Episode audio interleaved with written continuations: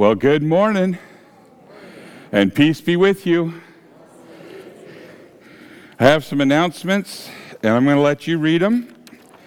They are in the bulletin, so peruse through there. One I will uh, highlight, and that is 60 years of blessings.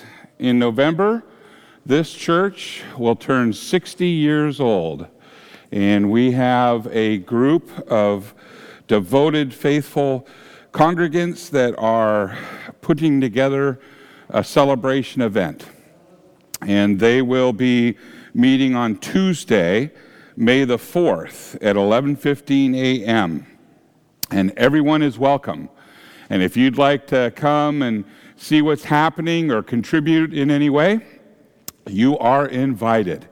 So that is something I wanted to highlight for you. The other thing I want to highlight for you is today we're going to be talking about the mission and vision that Christ had for the church.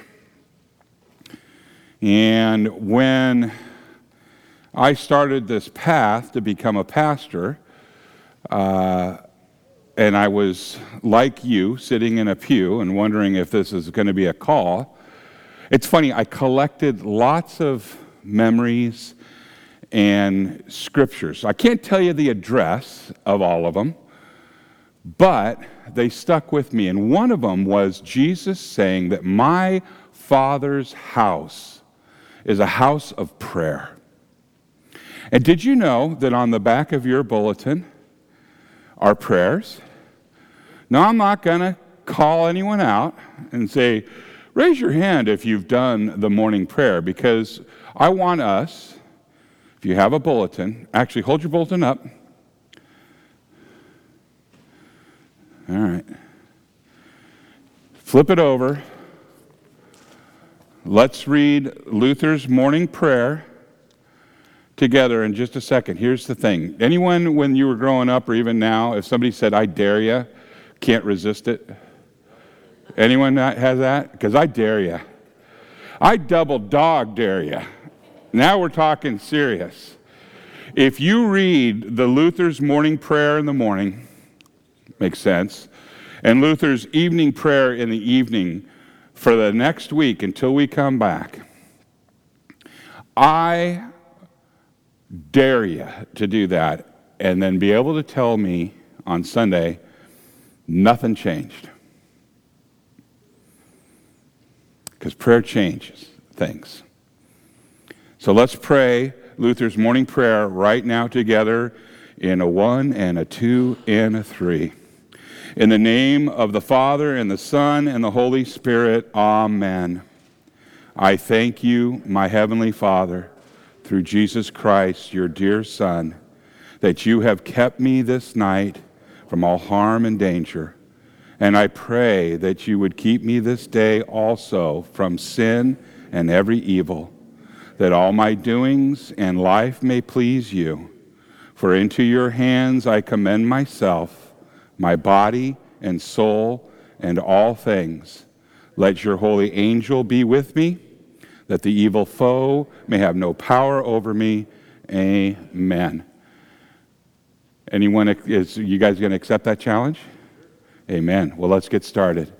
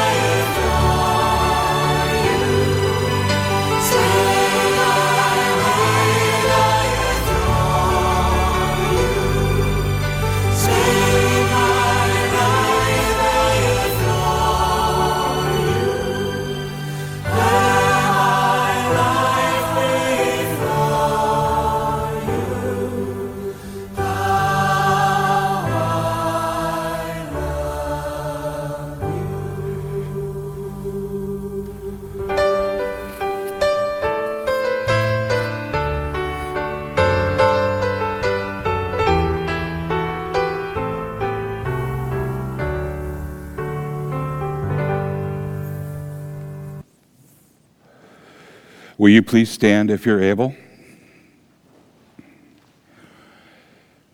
We come together this morning in the name of the Father and of the Son and of the Holy Spirit.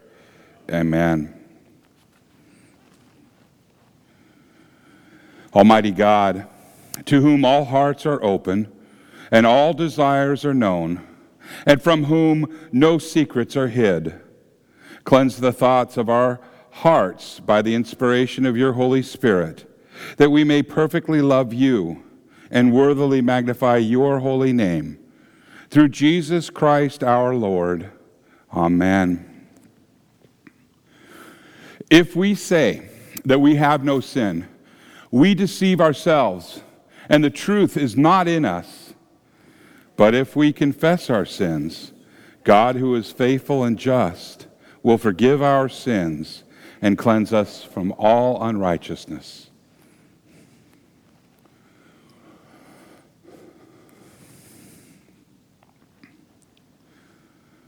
Let us confess our sins to God our Father, most merciful God we confess that we are by nature sinful and unclean. We have sinned against you in thought, word, and deed, by what we have done and by what we have left undone. We have not loved you with our whole heart. We have not loved our neighbors as ourselves. We justly deserve your present and eternal punishment. For the sake of your Son, Jesus Christ, have mercy on us. Forgive us renew us, and lead us, so that we may delight in your will and walk in your ways to the glory of your holy name. Amen. Almighty God, in his mercy, has given his Son to die for you, and for his sake, he forgives you all of your sins. And as you're called, an ordained servant of Christ, and by his authority, I therefore declare to you the entire forgiveness of all of your sins in the name of the Father, and of the Son, and of the Holy Spirit. Amen. The grace of our Lord Jesus Christ, the love of God, and the communion of the Holy Spirit be with you all. In peace, let us pray to the Lord.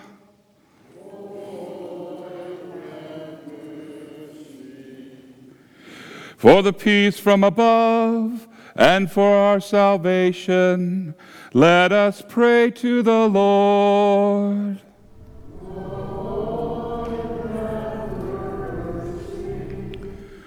For the peace of the whole world, for the well being of the church of God, and for the unity of all, let us pray to the Lord.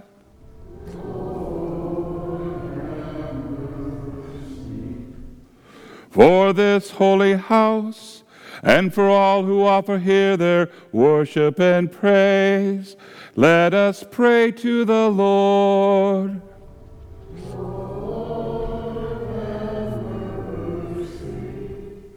Help, save, comfort, and defend us, gracious Lord.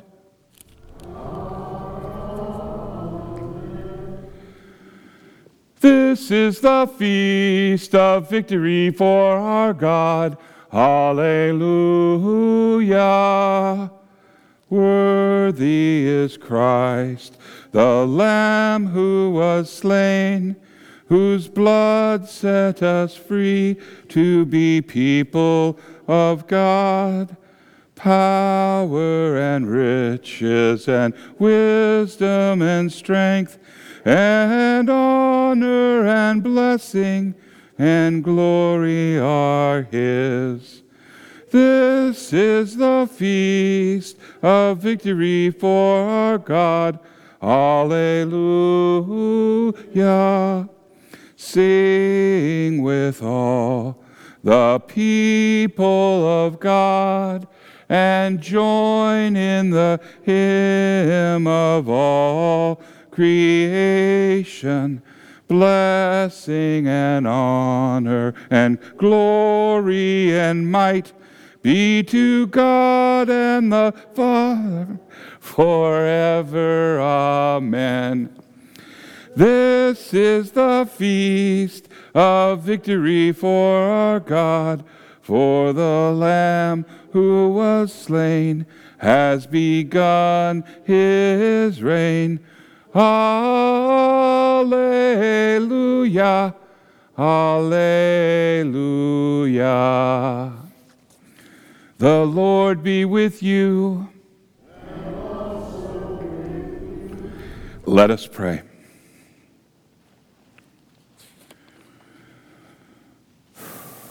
Oh God, through the humiliation of your Son, you raised up the fallen world. Grant to your faithful people, rescued from the peril of everlasting death, perpetual gladness and eternal joys. Through Jesus Christ our Lord, who lives and reigns with you in the Holy Spirit, one God, now and forever. Amen. You may be seated.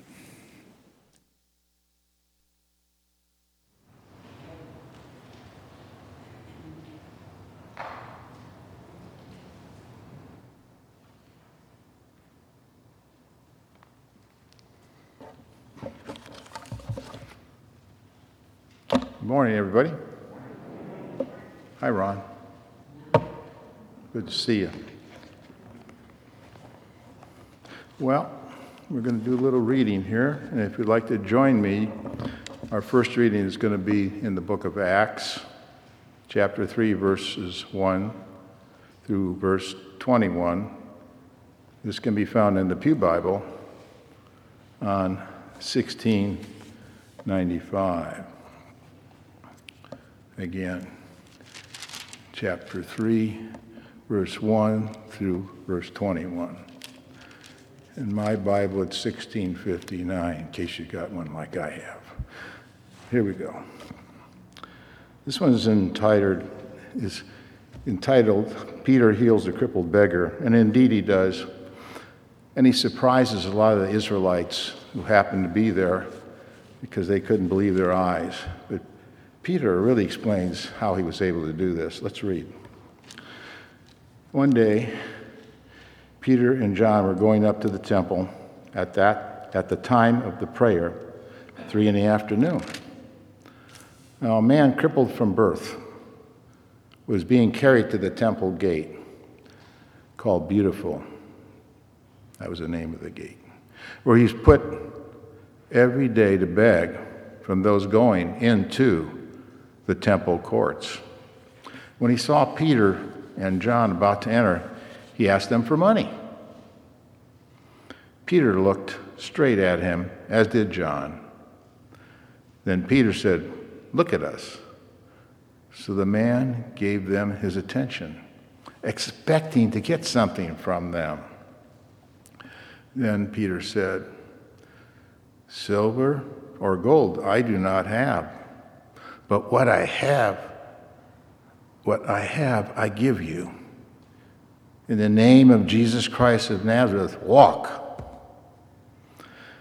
Taking him by the right hand, he helped him up. And instantly the man's feet and ankles became strong. He jumped to his feet and began to walk. Then he went with them into the temple courts, walking and jumping and praising God. When all the people saw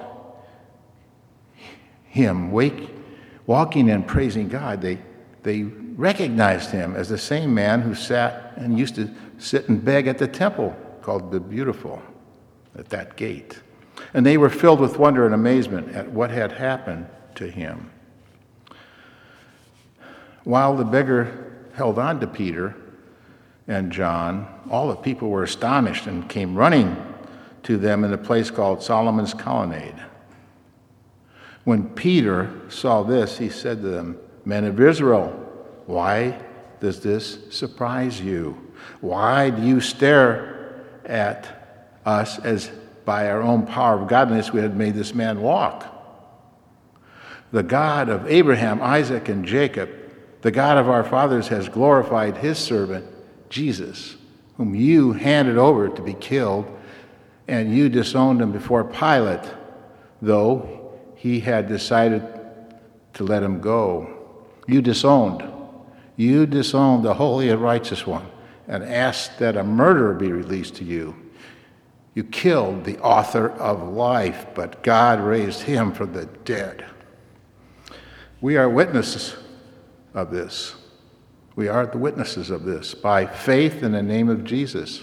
This man whom you see and know was made strong.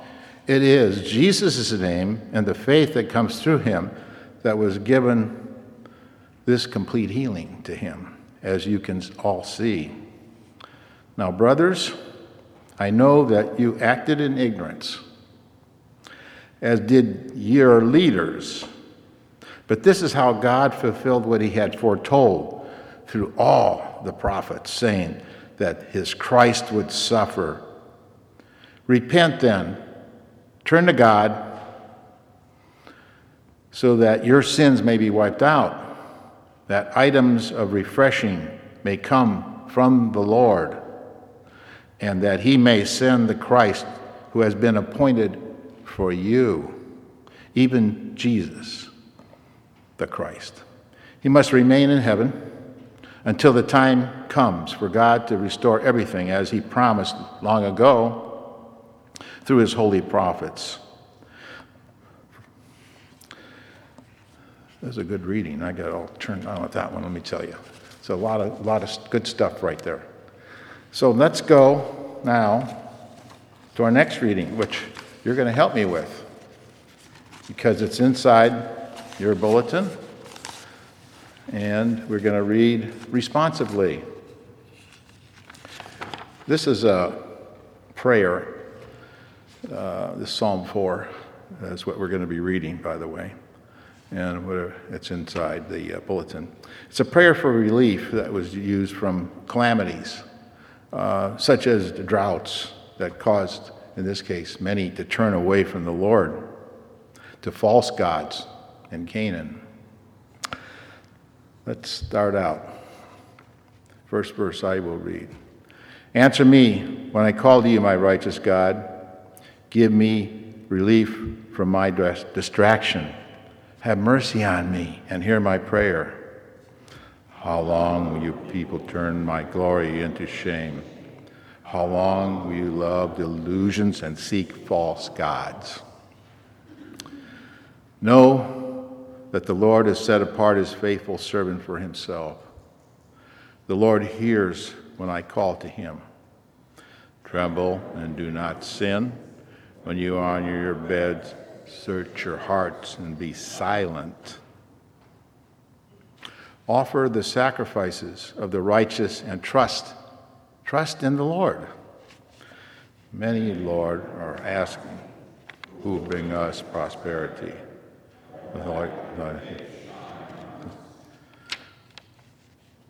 Fill my heart with joy when their grain and new wine abound.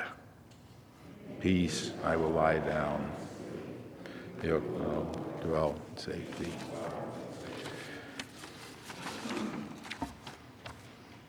Next, we will go to John, the book of First John, not Old John, but John 1.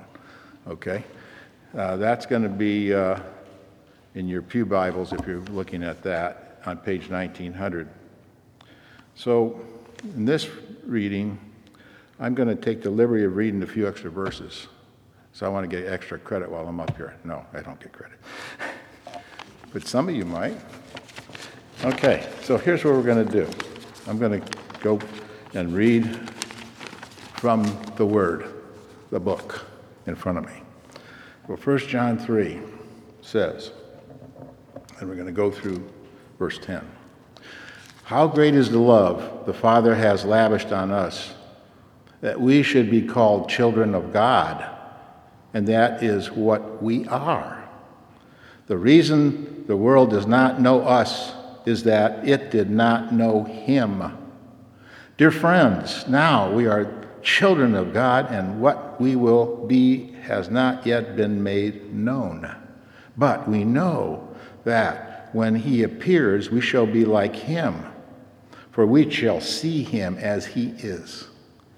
Everyone who has this hope in him purifies himself, just as he is pure. Everyone who sins breaks the law. In fact, sin is lawlessness. But you know that he appeared so that he might take away our sins. And in him is no sin. No one who lives in him keeps on sinning. No one who continues to sin has either seen him or known him. Dear children, do not let anyone lead you astray. He who does what is right is righteous, just as he is righteous. He who does what is sinful is of the devil, because the devil has been sinning from the beginning. The reason the Son of God appeared was to destroy the devil's work. No one who is born of God will continue to sin. I repeat, no one who is born of God will continue to sin because God's seed remains in him. He cannot go on sinning because he has been born of God. This is how we know who the children of God are and who the children of the devil are. Anyone who does not anyone who does not do what is right is not a child of God, nor is anyone who does not love his brother. This is the Word of God. Hmm.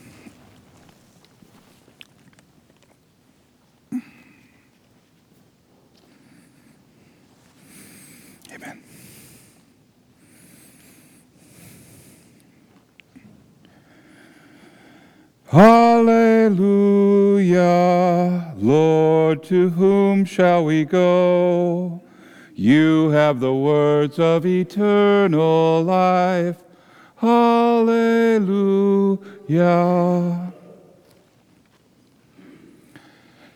The Holy Gospel according to St. Luke from the 24th chapter. Glory to you, O Lord. Our gospel reading this morning is indeed Luke 24, 36 through 49, and can be found in your Pew Bible on page 1644. Luke 24, 36 through 49. While they were still talking about this, Jesus himself stood among them and said to them, Peace be with you. And they were startled and frightened, thinking that they saw a ghost. And he said to them, Why are you troubled, and why do doubts rise in your minds? Look at my hands and my feet. It is I, myself. Touch me and see. A ghost does not have flesh and bones, as you see that I have. When he said this, he showed them his hands and his feet. And while they still did not believe, because of joy and amazement, he asked them, Do you have anything here to eat? And they gave him a piece of broiled fish. And he took it and he ate it in their presence. And he said to them, This is what I told you while I was still with you. Everything must be fulfilled that is written about me in the law of Moses, the prophets, and the Psalms. Then he opened their minds so that they could understand the scriptures. And he told them, This is what is written the Messiah will suffer and raise from the dead on the third day, and repentance for the forgiveness of sins will be preached in his name to all nations, beginning at Jerusalem. You are witnesses of these things. I am going to send you what my Father has promised, but stay in the city until you have been clothed with power from on high. This is the gospel of the Lord. Praise to you, O Christ. You may be seated.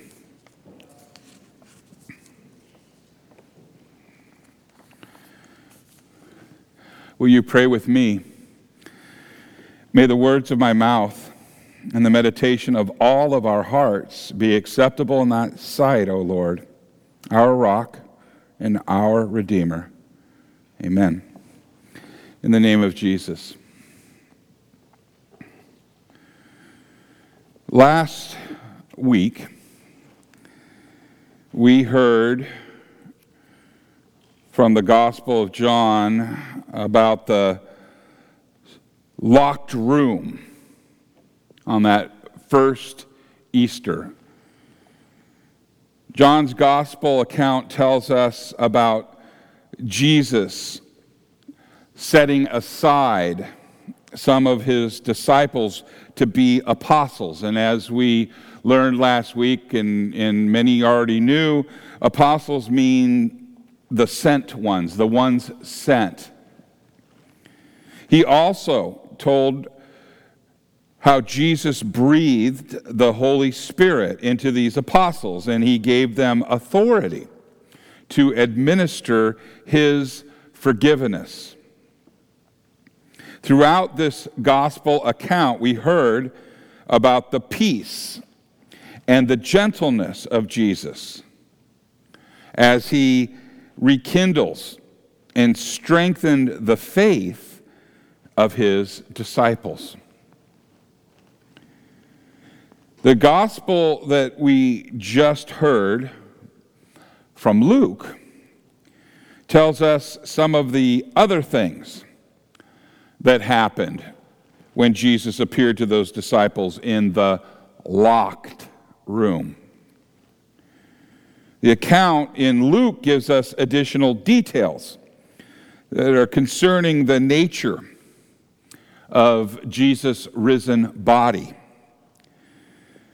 It reveals that it really is a flesh and a blood body and not some ghostly apparition or specter or hallucination. The account in Luke also gives us important guidelines. What do you mean, Pastor? Well, I'll tell you. It gives us guidelines to help us understand the Bible.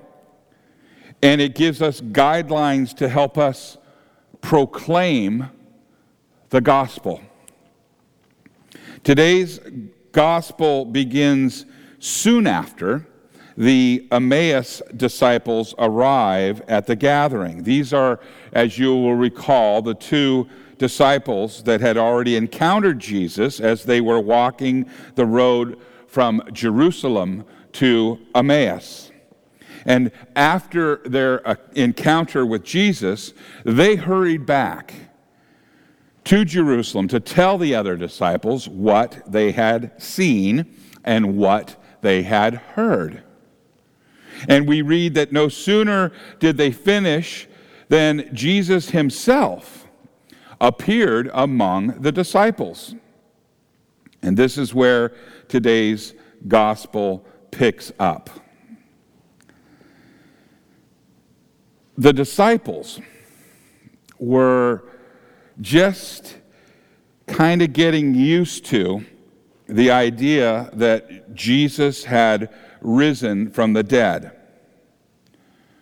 But still in their minds, the question is what kind of resurrection was it?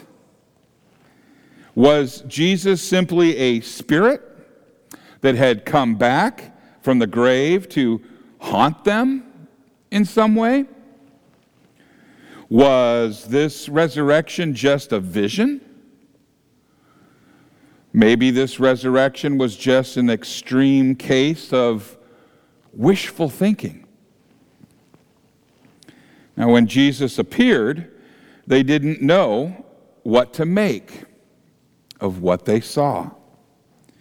And our Lord's first concern, his first order of business, you could say, was to show the disciples exactly what sort of resurrection it was. He said to them this Why are you troubled? Why do you doubt? Doubt arising in your hearts. He said, See my hands? See my feet? It is me, myself. Touch me and see. He says, For a spirit does not have flesh and bones that you see that I have. And when he had said this, he showed them his hands and his feet. Jesus also ate some fish. And this is a further sign that the resurrection is a true bodily resurrection. This is important. Since Luke recorded these words and events for us, we also know that the resurrection of Jesus is flesh and blood, a resurrection. He is not just a spirit. He is not some sort of vision or hallucination. He is real flesh. And he is got real blood. He is a human being raised from the dead. I used to tell my children that Jesus was, was and is God with skin on. Once Jesus established the true nature of his resurrection, he began to teach the disciples the things that they could not understand until he had, until they had witnessed him being crucified, died, and arisen. The bottom line is, in short, that that night, the empty tomb was not the only thing that was opened on that first Easter. Luke's account repeatedly tells us that Jesus opened the minds to understand the scriptures. The Holy Spirit inspired Luke to include these words in the description of Jesus' teaching on the road to Emmaus. When he was talking to those two disciples, you'll recall he asked them, Why are you downcast? And they said, Where have you been? You haven't heard? And Jesus, beginning, he said this beginning with Moses and all the prophets, prophets, Jesus interpreted to them in all the scriptures the things concerning himself. Then in today's gospel, Jesus said, These are my words that I spoke to you while I was still with you, that everything written about me in the law of Moses and the prophets and the Psalms must be fulfilled. Jesus is saying, every jot and tittle in the Old Testament and in the Bible points to me. You've heard me say that. No, I didn't make it up, but every jot and tittle points to him. Now, one of the struggles that we have when discussing God's Word with our culture, within our culture, is that our culture wants us to believe that there are dozens, if not hundreds, of meanings to the words of Holy Scripture. We often hear people say something like, well, that passage is open to interpretation. The Holy Spirit inspired Luke to record the very interpreting tool that Jesus gave to his disciples. And with this tool, we can filter out the false teachings that many people try to find in the Bible. Jesus showed his disciples how to find him in every passage of Scripture. He showed his disciples how to interpret everything from Genesis chapter 1 through the end of Malachi and find Christ on every page. The words of Jesus himself tell us that we have the true meaning of a passage of Scripture only when we find him in the passage. Again, every jot and tittle in the Bible points to Jesus. Jesus went on to use this very tool to teach the disciples about his mission in this world and his vision for the church. Let me pause here. But years ago, there was quite a movement in uh, secular world in businesses to write a mission and vision statement. Did any of you take part of that? Yeah. Mission and vision. Oh, brother. Total quality, ISO 9000, all that stuff. Hey, a better way of doing Jesus put out here thousands of years ago the mission and the vision of the church. Jesus said this Thus it is written that the Christ should suffer and on the third day rise from the dead, and that repentance and forgiveness of sins should be proclaimed in his name to all nations, beginning from Jerusalem. Here is what he told his disciples that the Holy Scripture said that his mission to the world was this to suffer. His mission was to suffer and then to rise on the third day.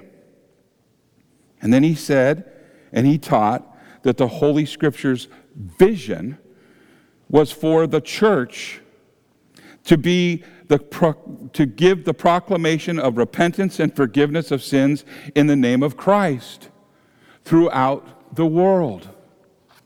Jesus fulfilled the mission of the Christ.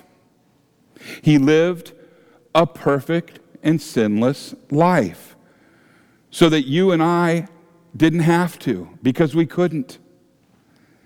Yet, even though he was perfectly innocent, Jesus suffered a cruel death on the cross.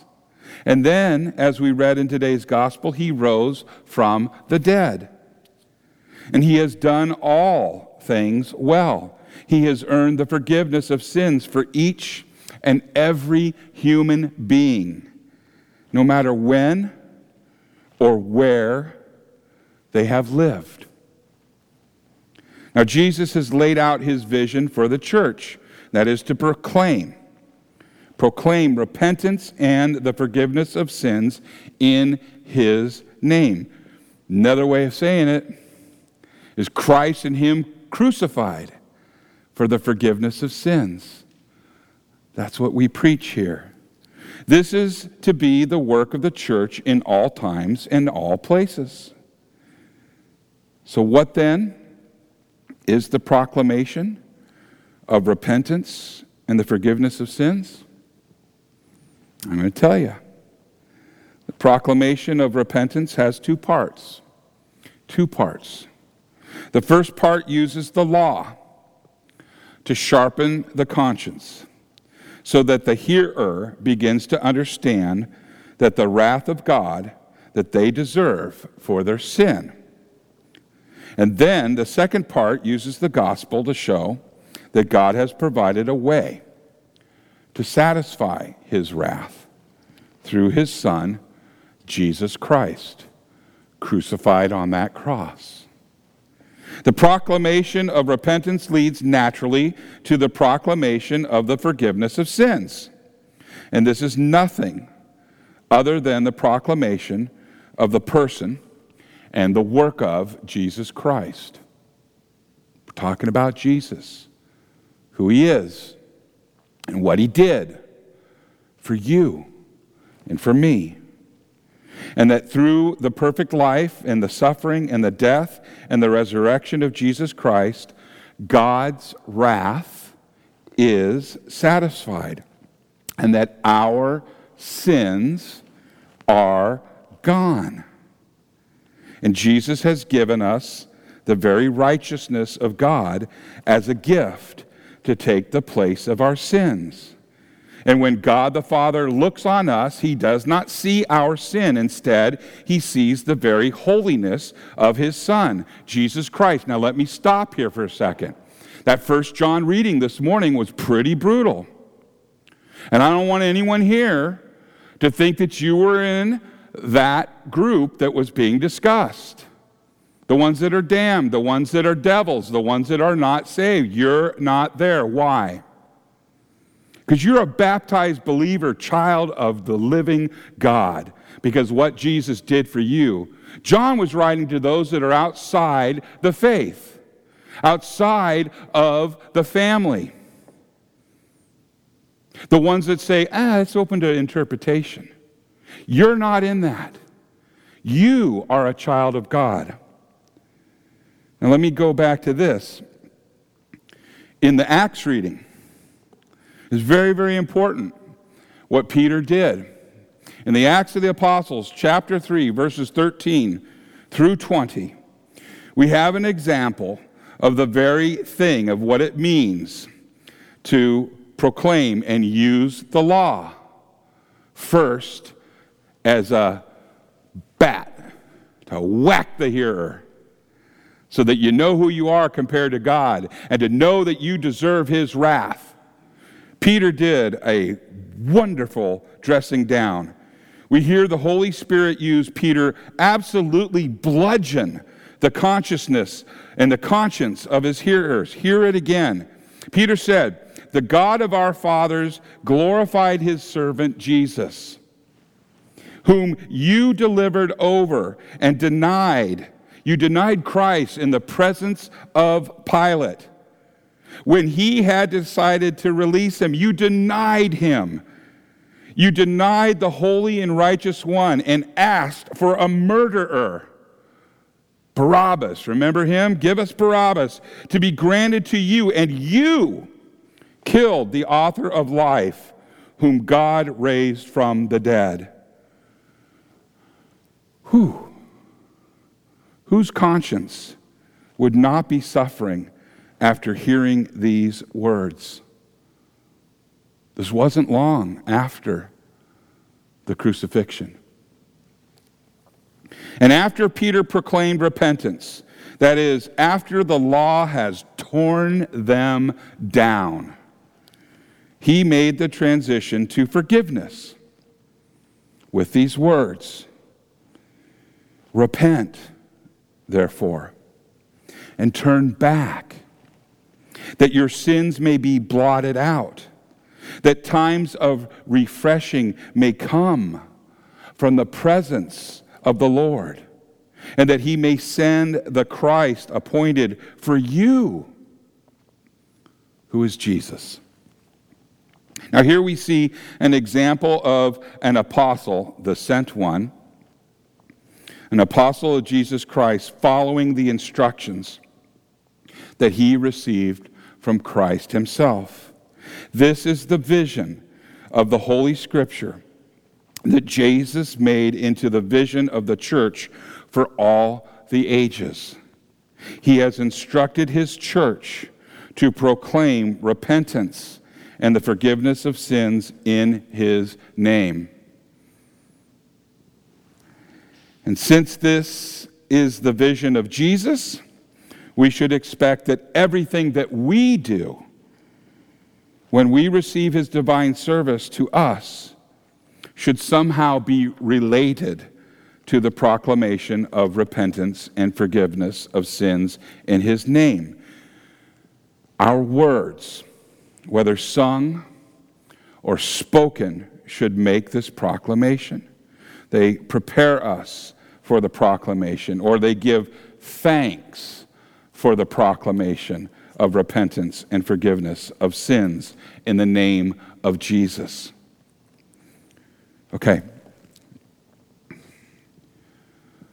The devil and this world and even our sinful nature, our flesh, hates this proclamation. It is their goal to take us away from this proclamation. The world the devil, and even our flesh will regularly try to substitute religious sounding words or phrases for this proclamation. And Paul, in Scripture, to Timothy, 2 Timothy 4 3 says this The time is coming when people will not endure sound teaching, but having itching ears, they will accumulate for themselves teachers to suit their own passions. Don't like what you hear? Find another one that tells you what you want to hear. We're almost done. Truly, truly I say to you, and all who can hear me now, that the church must ignore the temptations of the world and continue to proclaim repentance and the forgiveness of sins in the name of Jesus. It's as simple as that. This is the vision of our risen Lord and Savior Jesus Christ. And it is in this fulfillment of his vision that Jesus has promised the coming of the Holy Spirit, who creates the faith that receives God's gifts. It is through the proclamation of repentance and forgiveness of sins that the Holy Spirit keeps us in faith so that the day will come when we will be risen from the dead and we will be given eternal life. It's just that simple and it's just that important.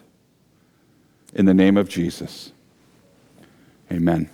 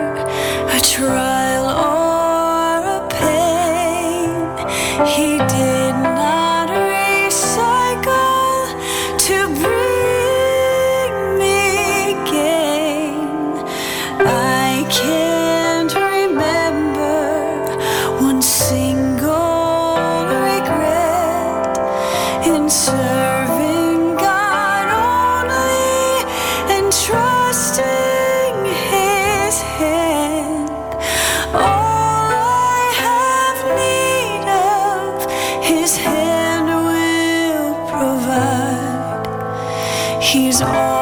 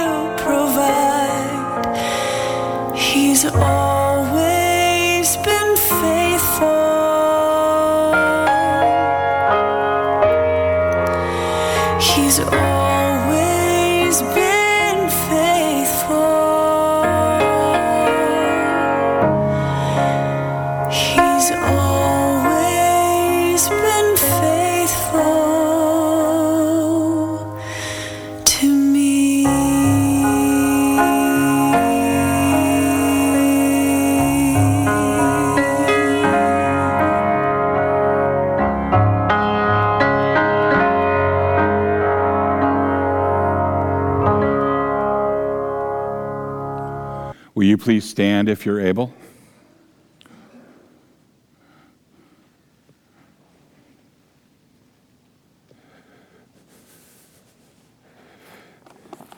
Let us now confess together our faith with the words of the Apostles' Creed found on page three of your bulletin.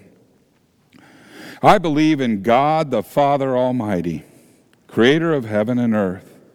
I believe in Jesus Christ, his only Son, our Lord. He was conceived by the power of the Holy Spirit and born of the Virgin Mary. He suffered under Pontius Pilate, was crucified, died, and was buried he descended into hell. And on the third day, he rose again. He ascended into heaven and is seated at the right hand of the Father. He will come again to judge the living and the dead. I believe in the Holy Spirit, the holy Christian church, the communion of saints, the forgiveness of sins, the resurrection of the body, and the life everlasting. Amen.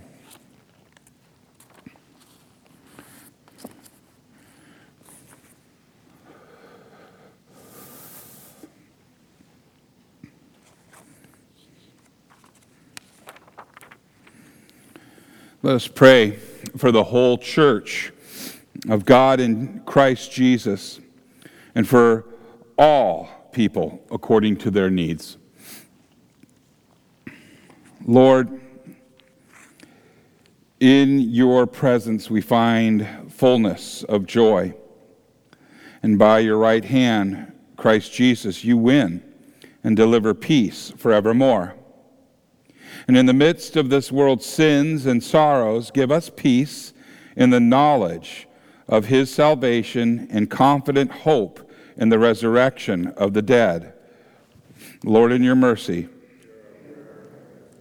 Heavenly Father, by the incarnation of your Son and the reconciliation of his cross, you have made us your children and gathered us into your holy church. Sustain the preaching of your holy word and its message of repentance for the forgiveness of sins in Jesus' name among us and all the nations of the world. Lord, in your mercy, give peace, Lord, to our homes and enliven them by Christ's resurrected life. Let the forgiveness of sins reign among husband and wives parents, and children. Assure those who live alone that they too are your children, upheld by your right hand. Lord, in your mercy, Almighty God, preserve our nation and its leaders, especially Joseph, our president, and Gavin, our governor. Preserve order and decency in this fallen world by their hands and restrain the sins and deceptions of the lawless, that we may practice righteousness while awaiting the eternal peace promised in Christ's wounds alone. Lord, in your mercy, gracious Father, as your Son's wounds brought gladness and peace to the troubled disciples, Give your presence and comfort to the troubled in our midst, especially for Randy and Carol and Sean and Joy and Rory. Comfort all those who weep with the blessed joy of Easter morning. Lord, in your mercy, Father of our Lord Jesus Christ, by your Son's crucifixion, all sins have been blotted out. Send us now the blessed refreshment of his bodily presence in the sacrament of the altar, and make us fit partakers in repentance for the forgiveness of our sins. Lord, in your mercy, and all these things, and whatever else you know that we need, please grant us, Father, for the sake of him who died and rose again, and now lives and reigns with you and the Holy Spirit, one God now and forever. Amen. And now may the peace of the Lord be with you always. Let's share the peace responsibly. I already see you being responsible out there, Iris Jean. Oh boy, look at you. And oh, I. Peace be with you.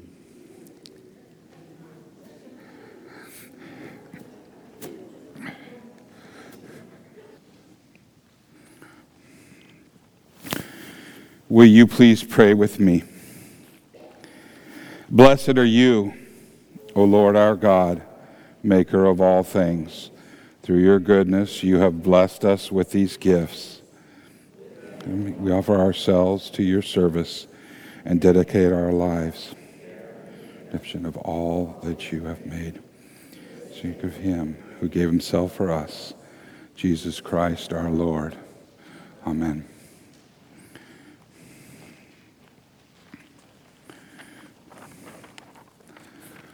The Lord be with you. Lift up your hearts. Let us give thanks to the Lord our God. It is indeed right and salutary that we should, at all times and in all places, offer thanks and praise to you, O Lord, Holy Father, Almighty and ever living God. But chiefly, we are bound to praise you for the glorious resurrection of our Lord. For he is the true Passover lamb who gave himself to take away our sin, who by his death has destroyed death, and by his rising has brought us to eternal life. And so, with Mary Magdalene and Peter and all the witnesses of the resurrection, with earth and sea and all their creatures, and with angels and archangels and cherubim and seraphim, we praise your name and join their unending hymn.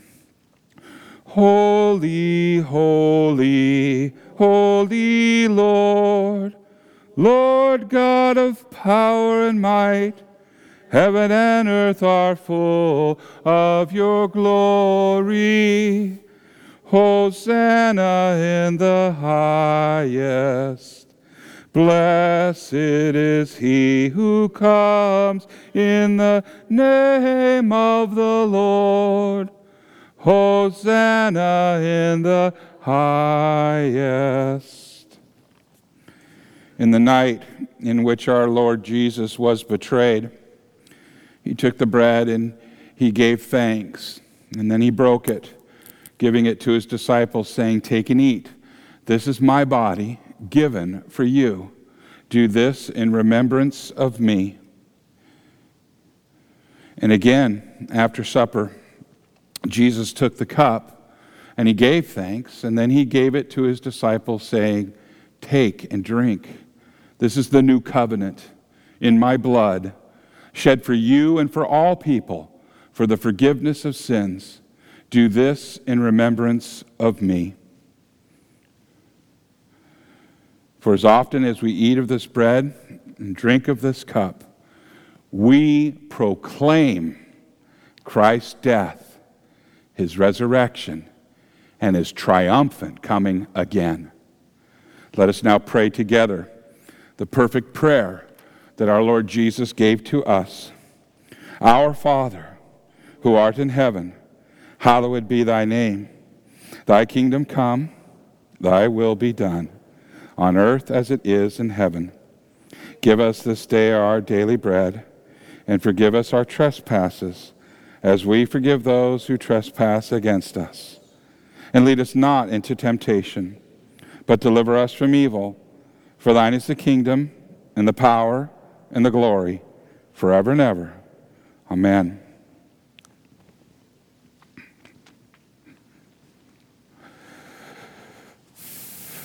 This meal is a proclamation of repentance and of forgiveness of sins. Oh my goodness, how many times is he going to say it? Well, probably a couple more times because it's just that important. That is why we are here. And that is why we start the way we start. We admit that we are sinners because if we say we're without sin, the truth is not in us, right? But right now, we're going to receive Him bodily. And the truth is in us because of Him and what He did. If this is your confession, if this is your proclamation, then this meal is ready for you. You may be seated, and the ushers will bring you forward. Now, there are a few of us here that it's easier for you to just stay seated, and I would really appreciate it if you'd let me bring you communion to your seat. Is that okay? Okay.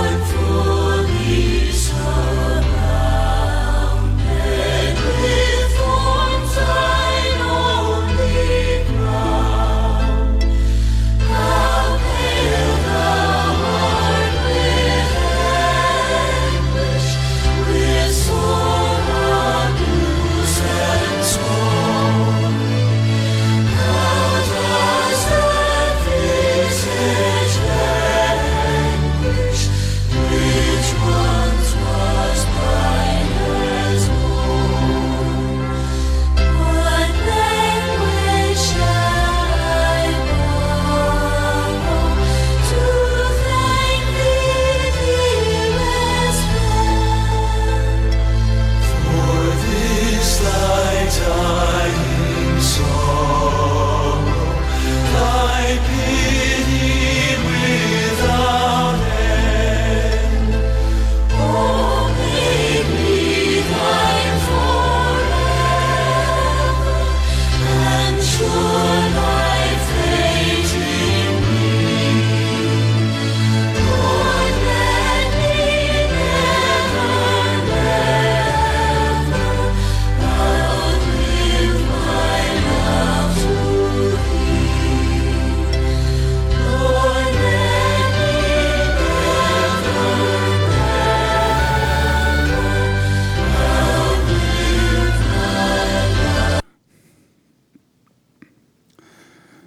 Message of the cross is simple. The message of the gospel is simple. Jesus said, Repent and believe. It's just that simple. Amen? Now, the benediction. May the Lord bless you and keep you. May the Lord make his face shine on you and be gracious unto you. May the Lord look upon you with favor and grant you his perfect peace. In the name of the Father, and of the Son, and of the Holy Spirit. Amen. Our sending song is Children of the Living God.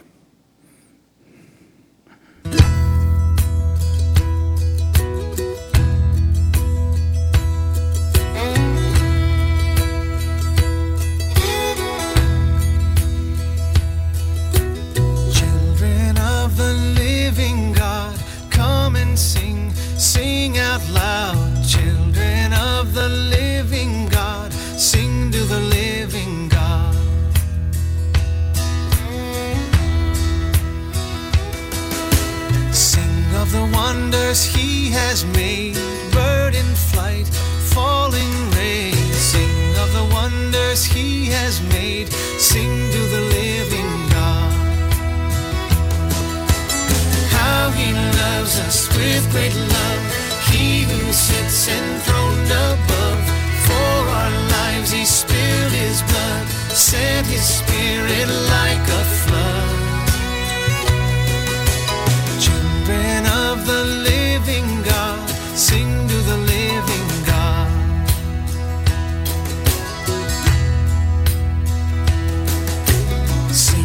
His gentle healing hands, how they found the lowliest man. Sing of his gentle healing hands, sing to the living God.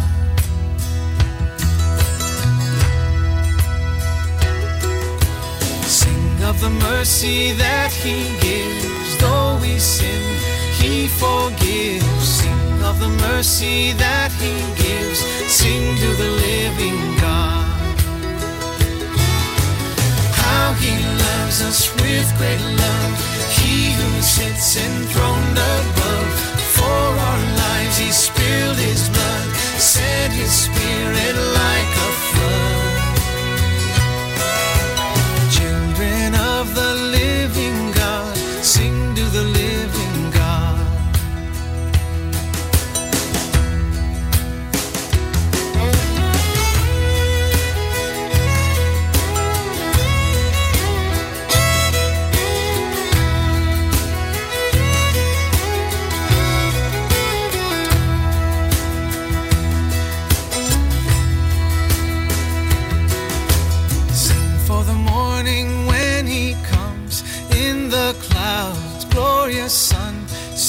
the morning